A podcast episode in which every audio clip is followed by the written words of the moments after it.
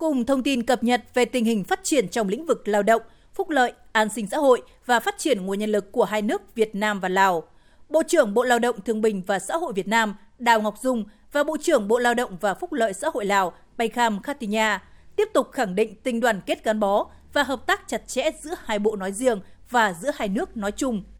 Hội nghị đánh giá cao các kết quả thực hiện biên bản Hội nghị Bộ trưởng Lao động và Phúc lợi Xã hội lần thứ 7 năm 2021 và tình hình hợp tác về lao động và phúc lợi xã hội giai đoạn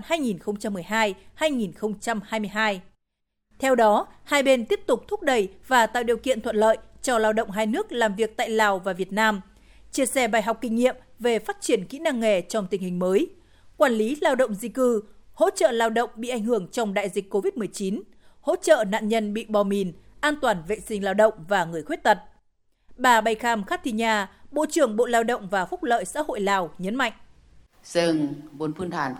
Kết quả đó đã cho thấy tinh thần trách nhiệm rất cao, khẳng định sự quan tâm hợp tác giữa hai bộ. Trên cơ sở đó, chúng ta sẽ tiếp tục triển khai hiệu quả, đi vào chiều sâu, giúp cho việc hợp tác trong lĩnh vực lao động, an sinh xã hội trở thành lĩnh vực hợp tác quan trọng,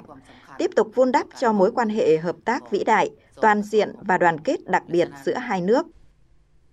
Thảo luận các hoạt động hợp tác trong năm 2023 và thống nhất nghiên cứu các định hướng hợp tác trong bối cảnh mới. Hội nghị thống nhất và ký kết thỏa thuận hợp tác trong lĩnh vực phát triển nguồn nhân lực giữa ba bộ, Bộ Lao động Thương binh và Xã hội nước Cộng hòa xã hội chủ nghĩa Việt Nam, Bộ Lao động và Phúc lợi xã hội và Bộ Giáo dục và Thể thao nước Cộng hòa Dân chủ Nhân dân Lào.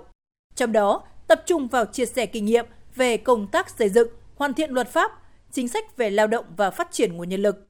phát triển kỹ năng nghề thông qua hợp tác đào tạo, khuyến khích các trung tâm, cơ sở nghề, hỗ trợ thiết bị, xây dựng các chương trình, hỗ trợ các doanh nghiệp triển khai dự án, khuyến khích quản lý và hợp tác lao động dịch chuyển có tay nghề giữa hai nước, hợp tác đào tạo tiếng Lào và tiếng Việt cho cán bộ, giáo viên các trung tâm dạy nghề.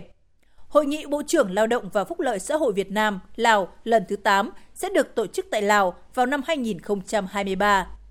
Bộ trưởng Bộ Lao động Thương binh và Xã hội Việt Nam Đào Ngọc Dung khẳng định. Tình trạng lao động của chúng ta đang thu hẹp thị trường, sẽ phải đối đầu với rất nhiều thách thức liên quan đến tỷ lệ thất nghiệp, thiếu việc làm và lo về vấn đề an sinh. Trong bối cảnh đó đấy, chắc chắn là chúng ta phải nỗ lực rất nhiều. Việt Nam cam kết là sẽ tập trung thực hiện có hiệu quả nhất chương trình mà hôm nay chúng ta đề ra và cũng mong rằng hai nước có nhiều cái hoạt động ngày càng hữu ích hơn, chặt chẽ hơn, không chỉ là đối tác mà chúng ta còn là bạn bè, là anh em một nhà.